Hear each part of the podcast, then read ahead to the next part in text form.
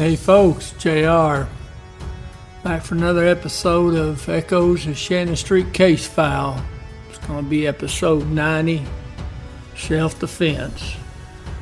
I'm Going to go through some more of these uh, use of firearms reports. Now, I may not go over all of them in detail, but I do want to put them all on here so you can review them at your leisure. Some of them, I think there's one, I, I really can't read it, but we'll go over when we get to it. it the writing on it's kind of faded. But, anyways, we will go through these and they will be available to you. After this, we're going to get into the uh, submissions to the FBI and TBI regarding the blood, guns, and they submitted a lot of items. But we'll get to that in one of the future episodes. They, they sent a lot of stuff off to be checked. All right, let's get started. All right, this is the one I had a little trouble reading. Now, I think this is going to be Lieutenant Summers. The reason I say that, uh, going down through the form, you see that uh, middle of the page where I've got it highlighted incident occurred outdoors. Okay, so whoever this officer is, he was shooting outside. He was standing right handed. And it's got here the officer involved was not wounded. And they don't have anything marked for the suspect, but Lieutenant Summers wasn't for sure if he'd actually hit the suspect going across the kitchen floor. I don't know if y'all remember that from his statement earlier on one of those episodes where we discussed that, and then the autopsy where we talked about the 38 round that was in the lower back. But anyways, I think this is Lieutenant Summers, but don't hold me to that. But I'm I'm pretty sure it is. I'm sorry I can't read the thing. Maybe some of y'all can figure it out. You got younger eyes let me know what it says if you if you can. Uh, this Deputy Hanscom's firearms use report. Now, type of incident, she's got serving warrant. I guess she didn't really know what was going on. It just sounded like a good one. Well, I guess technically that could be right. Uh, the original call from that came in said the police had a warrant what Michael Coleman thought. But as you can see here, lighting conditions, night, weather conditions clear, weapon description, shotgun with double aught buck, outdoors. Number of opponents possibly four. Number of shots fired one. Now, if you remember, she fired the round into the house. As you can see down here at the bottom, she, says describe protective cover, and she was behind the van parked in the driveway. If you remember the black van parked in the neighbor's driveway, you also recall the statements. She freely admitted to cranking off around, and Ed Village mentioned it in his statement. And this was the one officer's uh, firearms use report where I, if I was still in security squad, I might have charged her since she fired around into a house and got a police officer inside. We don't know who's who, so you don't know at that particular point who's a hostage and who's a suspect. But other than that, it's all good. Police department said it was, so it must be. All right, supervisor shooting incident report. Lieutenant Summers did this one. R.B. Summers. Uh, and he's saying, let's see, where the lighting conditions such as permit a safe use of the firearm, yes. Was the background presented to the officers described? Did the background make safe discharge of the firearm possible? Well, he's got yes, kinda. uh, anyways, I mean, I don't blame him I, for him Marking yes, I guess. Is the reason given by the officer for discharge of the firearm in compliance with state law? If yes, justify answer. He's got marked yes. Officer I can't really read what that says. But oh, he's got here's officers calling for assistance. Okay, department policy. If yes, justify answer. He's got marked yes. Officer calling for assistance with at least one officer shot. Okay, that's what it said on the one above it. So, all right. As first line supervisor, you satisfied that the officer exhausted all reasonable means prior to discharging a weapon? Yes. And additional comments. Uh, it's just an explanation of what happened to uh, Bobby Hester and Ray Schwill about them being jumped by the suspects. Doesn't really address the issue of her firing double aught buck into a house. But anyways. All right, I think this is Dave Hubbard. This is kind of hard to read. It is a TAC guy, and I'm pretty sure that's Hubbard. I can't really read what all he's saying up here. I'm sure it was of interest. Dave Hubbard, he usually uh, he is not boring from what I hear. Uh, what I can read though, incident occurred obviously inside one of the TAC guys. It says he's left-handed, so he's a southpaw. Did you have to reload? No. Count your shots? No. Do you have time to sight name? No. Of course, those TAC guys now, especially this bunch here, there's bad news.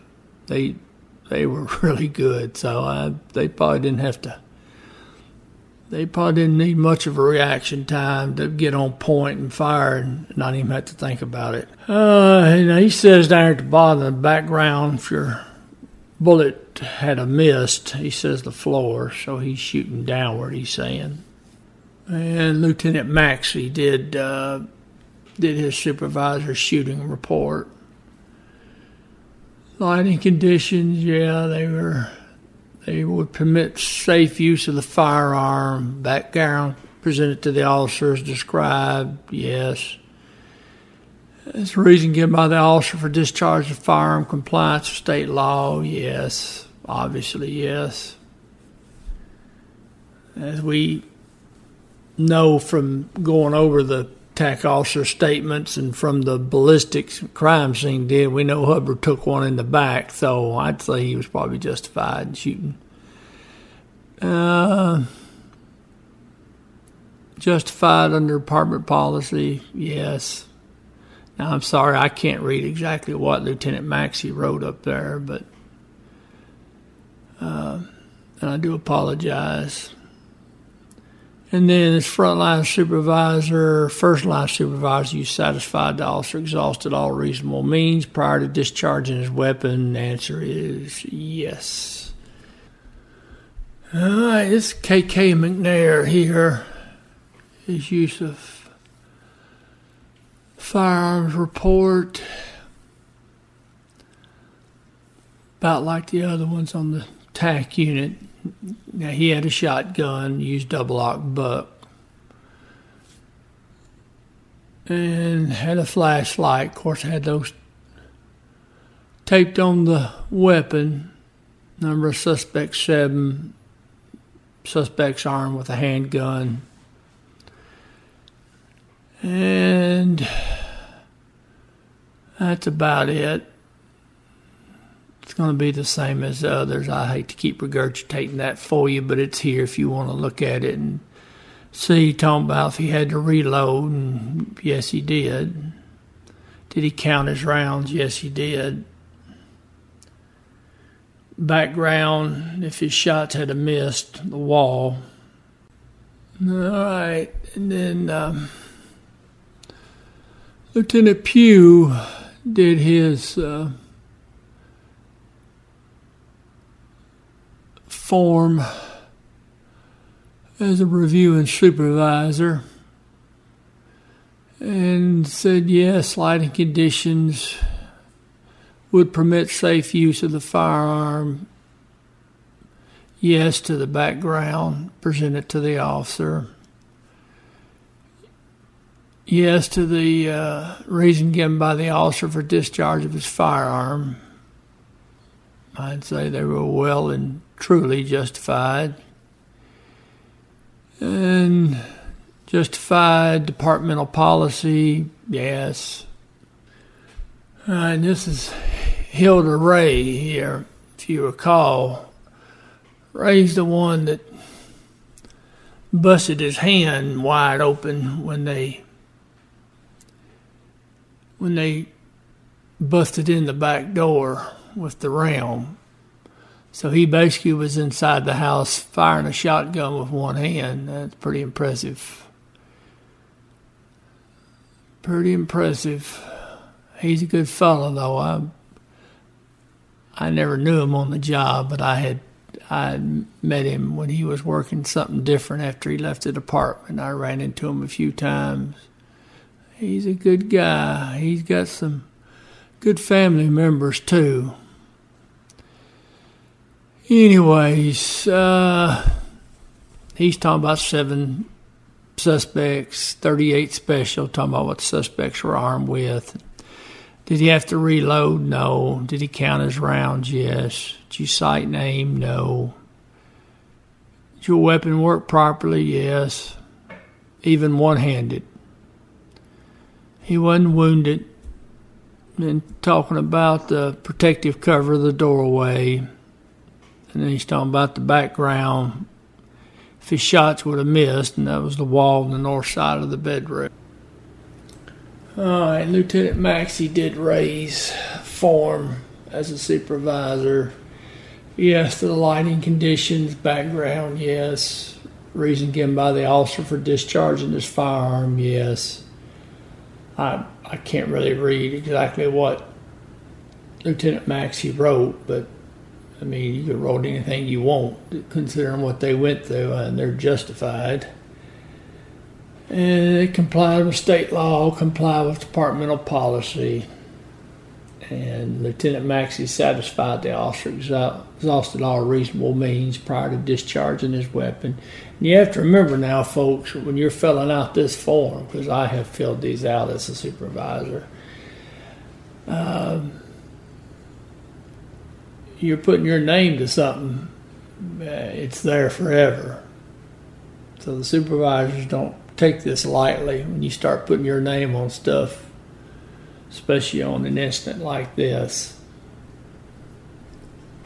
No, don't take my sometimes cavalier attitude towards these forms. Uh, don't misunderstand it. They're very serious, and anytime you put pen to paper now, you're locked in.